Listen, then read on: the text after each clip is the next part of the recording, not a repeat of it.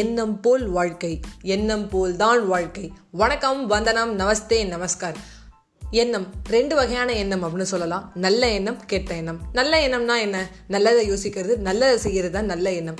கெட்ட எண்ணம் அப்படிங்கிறது என்ன நல்லாவே தெரியும். கெட்டதை யோசிக்கிறது, கெட்டதாக நடந்துருமோ அப்படின்னு திங்க் பண்ணாலே அது கெட்ட எண்ணம் அப்படின்னு சொல்லலாம். ஸோ ஒரு ஊரில் ஒரு பிச்சைக்காரன் இருந்தானோ. அந்த பிச்சைக்காரனுக்கு 10 வயசாக இருக்கும்போதே என்ன ஆச்சுன்னா, அவங்க அம்மா அப்பா இறந்துட்டாங்களாம். ஸோ அவனுக்கு ஒரு 20-25 வயசில் இருக்கும்போது பிச்சையை தான் எடுத்துகிட்டு இருந்தானா. வேற ஒன்றும் பெருசாக அவனுக்கு எதுவும் பண்ணுறதுக்கு தோணலையா. ஒரு நாள் ஆச்சு, அந்த ஊரில் இருக்கிற ஒரு இளவரசியை பார்த்தானா கோவில் வாசலில் இருக்கும்போது. அந்த இளவரசியை ரொம்ப பிடிச்சிருந்துச்சான். ஆனால் அந்த பிச்சைக்காரனுக்குள்ள ஒரு எண்ணமா என்னன்னா, நம்ம எங்கே இருக்கோம், அவன் எங்கே இருக்கா, சரி விட்டுடுன்னு சொல்லிட்டு அவன் மாட்டுக்கு இருந்தானா. அப்போ என்ன ஆச்சுன்னா, ஒரு முனிவர் இந்த ஊரை தாண்டி ரொம்ப தூரத்தில் இருக்கிற ஏதோ ஒரு மலை கோகை கிட்ட, அந்த முனிவர்கிட்ட போய் நம்ம என்ன ஒரு விஷயம் கேட்டாலும் அது கிடைக்கும். அதாவது ஒரு ப்ராப்ளம் சொன்னால் அந்த சொல்யூஷன் கொடுப்பாரு. அந்த முனிவரை சந்திக்க போகலாம் அப்படின்னு அவர் என்ன பண்ணுறாருன்னா கிளம்புறாரு இந்த பிச்சைக்காரன். இப்போ இந்த பிச்சைக்காரன் கிளம்புறது எப்படியோ ஊர் ஃபுல்லாக பரவிடுச்சு. அதாவது இந்த சொல்லியிருக்கான் நம்ம தான் ஒன்று தெரியுமே, ஒன்று சொன்னால் போதும் அப்படியே பரவிடுமே, அதுமாதிரி காட்டு தீ மாதிரி இந்த ஊர் ஃபுல்லாக பரவிடுச்சு. அப்போ என்ன ஆச்சா, ஊரில் எல்லாருக்கும் தெரிஞ்சால் கூட ஒரு 3 பேர் இவரை பார்த்தாராம்.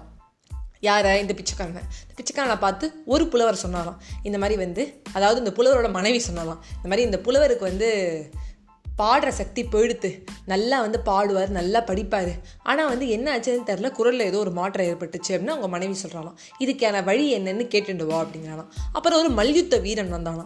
அந்த வீரன் சொன்னானா, எனக்கு மன நோய் மன அழுத்தம் ரொம்ப ஏற்படுது, அதுக்கு என்ன காரணம்னு தெரியல, அது போய் என்னென்னு கேட்டுண்டு வா அந்த முனி வர அப்படின்னானா. அப்புறம் என்ன ஆச்சுன்னா, ஒரு விவசாயி வந்தானா. அந்த விவசாயி சொன்னானா, நீ பிச்சைக்காரனாக இருந்தாலும் பரவாயில்லன்னு கட்டினானா, நீ முதல்ல இந்த ஊருக்கு போய், அதாவது இந்த மலைக்கிட்ட போய் அந்த முனிவரை பார்த்தனா என்கிட்ட ஒன்றுன்னு சொல்லு. ரொம்ப நாளுக்கு நாள் நான் வாடி போகிறேன், என்கிட்ட இருக்கிறது ஒரே ஒரு நிலம், அந்த நிலத்தில் பயிர் விளையவே மாட்டேங்குது, என்ன பண்ணலான்னு கேட்டுட்டு வா அப்படின்னு சொல்கிறாங்க. இந்த 3த்தையும் கேட்டுண்டு நம்மளோட பிரச்சனை, அதாவது நான் பிச்சைக்காரனாகவே இருக்கனே, 10 வயசில் இறந்து போயிட்டாங்க அம்மா அப்பா, அதுக்கப்புறம் என்ன பண்ணுறதுன்னு தெரியாமல் ஈஸியாக இருக்கிற வேலையை நான் பண்ணிகிட்டு இருக்கேன், அதாவது பிச்சை எடுக்கிறது, எனக்கு என்னங்கிறதையும் கேட்டுப்போன்னு சொல்லி 4 விஷயத்தை எடுத்துட்டு மலையை நோக்கி நடக்கிறாராம். அந்த ஊரை நோக்கி நடக்கிறாராம் 1 இயர். இவன் அங்கங்கே போகும்போது அங்கங்கே கிடைக்காத சாப்பிட்டுட்டு அப்படியே போகிறான். ஒரு வருஷம் கஷ்டப்பட்டு போகிறான். போனோடனே அந்த முனிவரை பார்க்குறாரு. அந்த முனிவர் என்னப்பா என்ன வேணும்னு கேட்குறாரு. இந்த மாதிரி எனக்கு ஒரு பிரச்சனைகள்லாம் இருக்குங்கும்போது அந்த முனிவர் சொல்லிடுறாரு, 3 பிரச்சனைக்கு தான் என்னால் பதில் சொல்ல முடியும் அப்படிங்கிறாரு. என்ன பண்ணலாம் அப்படின்னு அவன் யோசிக்கும்போது எண்ணம், நல்ல எண்ணம் இருக்கணும். நம்ம பிச்சைக்காரனாக இருந்துட்டோம், இதுக்கு மேலே ஒன்றும் இல்லை, நம்ம ஆசைப்படுறதுங்கிறது ஒரு பெரிய விஷயம், அது நடக்கவும் போகிறது இல்லை, இவங்க 3 பேருக்காவது நம்ம நல்லது சொல்லுவோம் அப்படிங்கிறதுனால என்ன பண்ணுறான், இவன் 3 பேரோட விஷயத்த சொல்லிடுறான், தன்னோட விஷயத்தை அப்படி நிறுத்திடுறான். இவன் 3 பேருக்கு ஒரு நல்ல சொல்யூஷனை வாங்கிட்டு மறுபடியும் வரான். போகும்போது அவனுக்கு கொஞ்சம் பாதைகள் கஷ்டமாக இருந்தாலும் வரும்போது அவன் ஈஸியாக வந்துடுறான். வந்துட்டு என்ன பண்ணுறான்னா, அவன் நேராக போய் அந்த விவசாயிகிட்ட சொல்கிறான், இந்த மாதிரி விவசாயி அவர்களே, உங்களுக்கு நான் சொல்யூஷன் தேர்ந்துட்டு வந்துட்டேன்.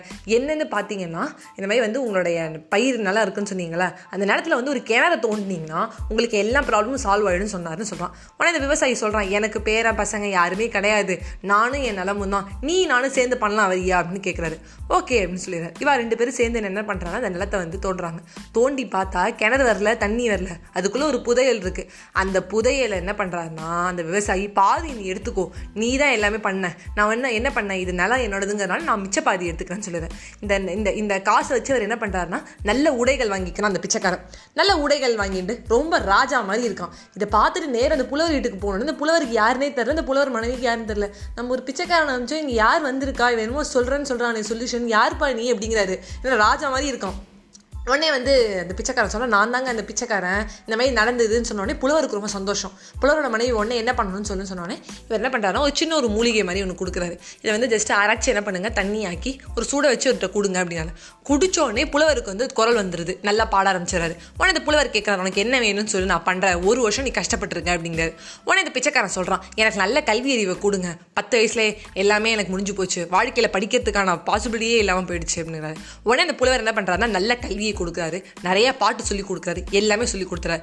இதை 2 முடிச்சுட்டு நேராக போகிற அந்த மல்யுத்த வீரன்ட்ட.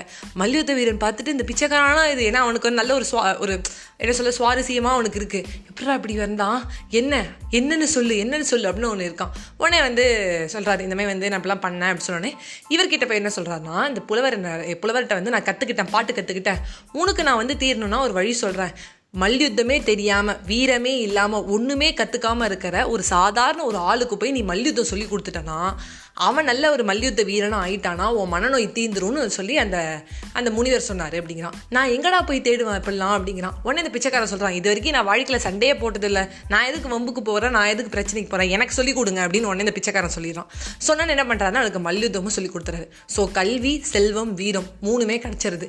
நேராக அந்த ஊரோட ராஜா கிட்ட போகிறோம்.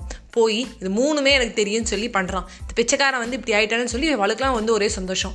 என் பொண்ணுக்கு ஒரு சுயமரம் வச்சுக்கிறேன், நீ கலந்துக்கலாம் அப்படின்னு சொல்லிடுறான். கலந்து முடிச்சு பார்த்தா எல்லா கேள்விக்கும் டான்னு பதில் சொல்கிறான், பாட்டு பாடுறான், மல்யுத்தத்தை செஞ்சு காட்டுறான். அவ்வளோதான், அவன் நினச்ச மாதிரியே இந்த இளவரசியை கல்யாணம் பண்ணிக்கிறான். எண்ணம், நல்ல எண்ணம் இருந்ததுன்னா எல்லாமே பண்ண முடியும். அன்றைக்கி அவன் அவனுக்காக எதுவுமே கேட்டுக்கல, இவன் 3 பேரோட ப்ராப்ளம்ஸ் சால்வ் பண்ணான். உடனே என்னாச்சு, கல்வி, செல்வம், வீரமும் கிடச்சிது. அவன் ஆசைப்பட்ட மாதிரியே அந்த ஊரோட பொண்ணும் கிடச்சிது, ராணியும் கிடச்சா. இப்படி தான் ஃப்ரெண்ட்ஸ், நல்ல எண்ணத்தை நம்ம வளர்ந்துட்டோமா நல்லா இருக்கும். ஹெல்ப் பண்ணுற மாதிரி நம்ம நடிக்கவும் தேவையில்லை. நம்மளால் முடியல, இந்த பிச்சைக்காரன் இடத்துல நம்ம இருந்து நம்மளோட குறைகளையும் நம்ம கேட்டுட்டோம்னா அதில் தப்பு கிடையாது. ஆனால் அவனால் முடிஞ்சதை அவன் இடத்துக்கு அவன் யோசித்தான். நம்ம கற்றுக்கிட்டு ஒன்றும் பண்ண போகிறதில்ல, இந்த 25 வருஷம் அப்படியே இருந்துட்டோம் அப்படின்னு நினச்சான். நல்ல எண்ணங்கள். அப்போ அப்படியே பார்த்தோன்னா, அப்படியே ஸ்கிப் பண்ணி வந்தோன்னா தெனாலிராமன் கதை. தெனாலிராமன் என்ன பண்ணார்னா, அவரோட ஊரில் ஒரு பாத்திரக்கடை வியாபாரி இருந்தான். அவன் என்ன பண்ணுவான்னா, பாத்திரத்தை எல்லாத்தையும் வாடகைக்கு விடுவோம். வாடகைக்கு விட்டு வர பாத்திரத்துலேருந்து என்ன பண்ணுவான்னா அவங்கள ஏமாற்றுவோம். இனிமேல் இன்றைக்கி பாத்திரத்தை சரியாக கொடுக்கல, வாடகை ஏற்றி கொடு அப்படின்னு சொல்லுவான். அப்போ இந்த தெனாலிராமன் என்ன பண்ணான்னா, இந்த பாத்திரக்கடைக்காரனால வச்சு செய்யணும் அப்படிங்கிறதுக்காக என்ன பண்ணான்னா அவன்கிட்ட இந்த பாத்திரத்தை வாங்கினானா.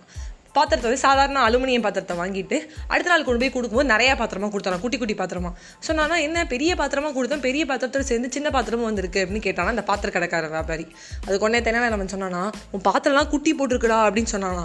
உடனே தெனாலிராமன் சரியான லூஸாக இருப்பாமல் இருக்குன்னு சொல்லிட்டு இந்த பாத்திரக்கடைக்கார வியாபாரிக்கு தான் ரொம்ப ஆசை ஆச்சு, வாங்கி வச்சுட்டானா. அடுத்த நாள் என்ன பண்ணாருன்னா தெனாலிராமன் என் பையனுக்கு காது குத்து வச்சுருக்கேன், அதுக்கு ராஜாலாம் வராரு, அதனால் நீ என்ன பண்ணுன்னா வெள்ளி பாத்திரமாகவும் தங்க பாத்திரமாகவும் கொடுனானா. உடனே அந்த வியாபாரி சொன்னானா, தெனாலிராமா இந்த வாட்டி குட்டி போச்சுன்னா, குட்டி போட்டுச்சுன்னா பாத்திரம் அதையும் எடுத்துட்டு வா அப்படின்னு சொன்னானா. ஆனால் இந்த வாட்டி நேரம் வந்தானா தெனாலிராமன் பாத்திரம் குட்டி போட போகும்போது என்ன ஆச்சுன்னா பாத்திரம் செத்து போச்சு, அதனால் எந்த பாத்திரமே எனக்கு மிஞ்சலை அப்படின்னு சொல்லிட்டு போயிட்டான். ஸோ நல்ல எண்ணெய் இல்லாமல் கெட்ட எண்ணெய் இருந்த அந்த வியாபாரிக்கு நல்ல லெசனை கற்றுக் கொடுத்தா அந்த தெனாலிராமன். இது ரெண்டுமே நடந்தது விஜயநகர், அதாவது 16ஆம் நூற்றாண்டில் நடந்த கதை. ஒரு பிச்சைக்காரன் எப்படி இந்த இளவரசியை கைப்பற்றினான், இன்னொரு சாதாரண வியாபாரியான நல்ல வியாபாரி, நல்ல சொத்து பத்தெல்லாம் இருந்தது, ஆனால் கெட்ட எண்ணத்தால் அவன் என்ன நினைக்க ஆனான்.